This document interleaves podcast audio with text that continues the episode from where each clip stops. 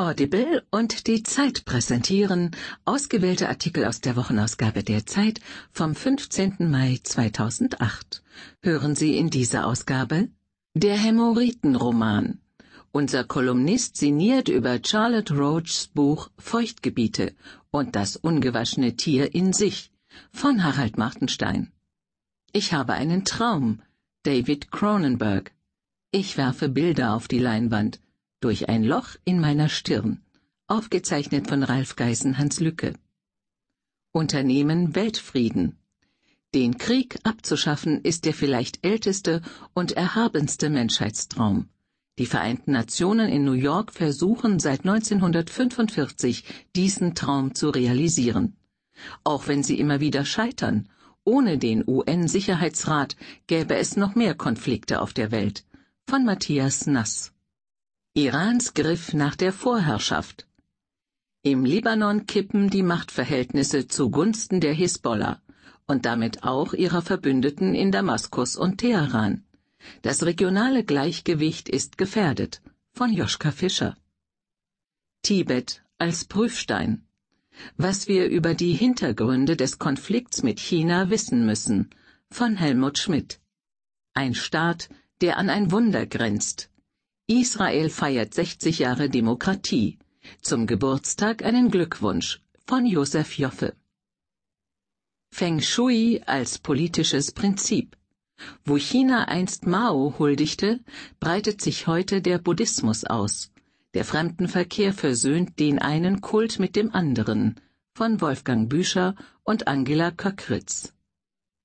Sie sind wie wir.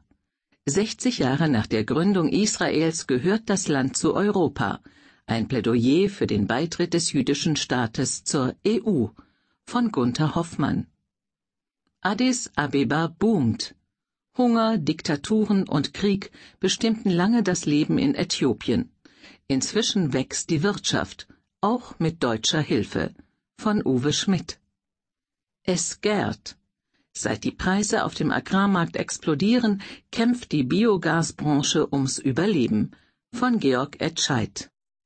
Sprechstunde in Bullerbü. Schwedische Regionen wie Dalarna versuchen deutsche Ärzte abzuwerben.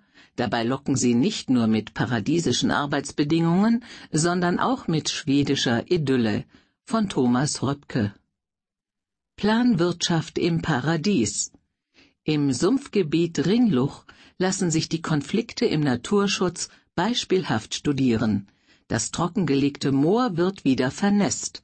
Tiere und Pflanzen profitieren, die Bauern ärgern sich. Von Hans Schuh. Stimmt's? Kraft durch Saft. Bertolt Bröhm aus Kirchdorf fragt, dürfen verblühte Tulpen und Osterglocken nicht abgeschnitten werden, damit der Saft wieder in die Zwiebeln zurückkehren kann? Christoph Drösser antwortet. Rückkehr der alten Männer.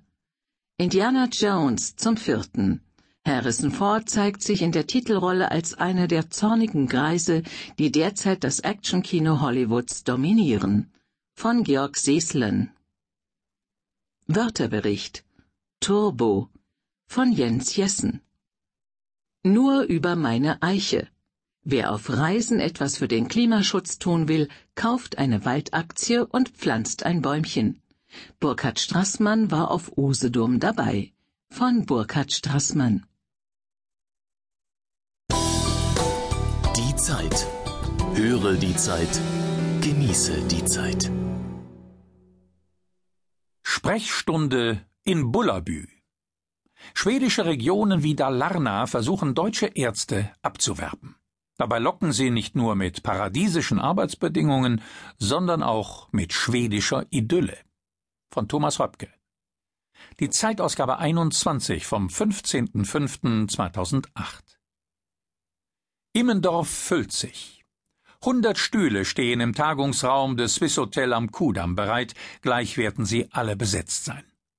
Dalarna, eine Region in Mittelschweden, deren Markenzeichen rote Holzpferdchen sind, von denen niemand sagen kann, wozu sie gut sind, hat an diesem Samstagvormittag geladen. Ärzte sollen rekrutiert werden, die bereit sind, nach Schweden auszuwandern. Assistenz- oder Fachärzte wie Hans-Joachim Haubold. 2 unterschriftsreife Verträge aus der Schweiz liegen ihm bereits vor, aber die Schweden will er sich auch noch anschauen, da ist er flexibel. Fest steht nur, dass er im Juli auswandern wird, Hauptsache weg, irgendwohin, wo meine Fähigkeiten mehr geschätzt werden.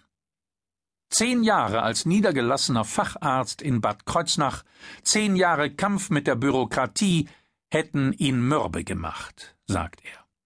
Die Bedingungen werden immer schlechter und ich will nicht 10 weitere Jahre darüber lamentieren. Seine Visitenkarte weist den 44-Jährigen aus als Facharzt für Allgemeinmedizin, Sportmedizin, Notfallmedizin, Naturheilverfahren, Badearzt, Ernährungsmediziner, DAEM, DGEM, Akupunktur, TCM, Weiterbildungsbefugter für Allgemeinmedizin, Naturheilverfahren und Kinderheilkunde, Nordic Walking Lauftherapeut, NWGA. Die Entscheidung sei ein langer Prozess gewesen, doch nun sei das Maß voll. Ich warte nicht mehr auf bessere Zustände, sie werden nicht kommen, egal was die Politiker sagen.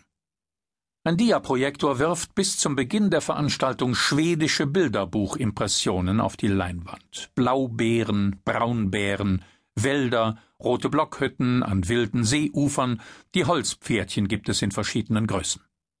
Das Spektrum der 100 Auswanderungsinteressierten reicht vom Studienanfänger bis zur Mitfünfzigerin, die sich erkundigt, ob sie auch in ihrem Alter noch Chancen in Schweden hätte. Die Antwort: ja, unbedingt.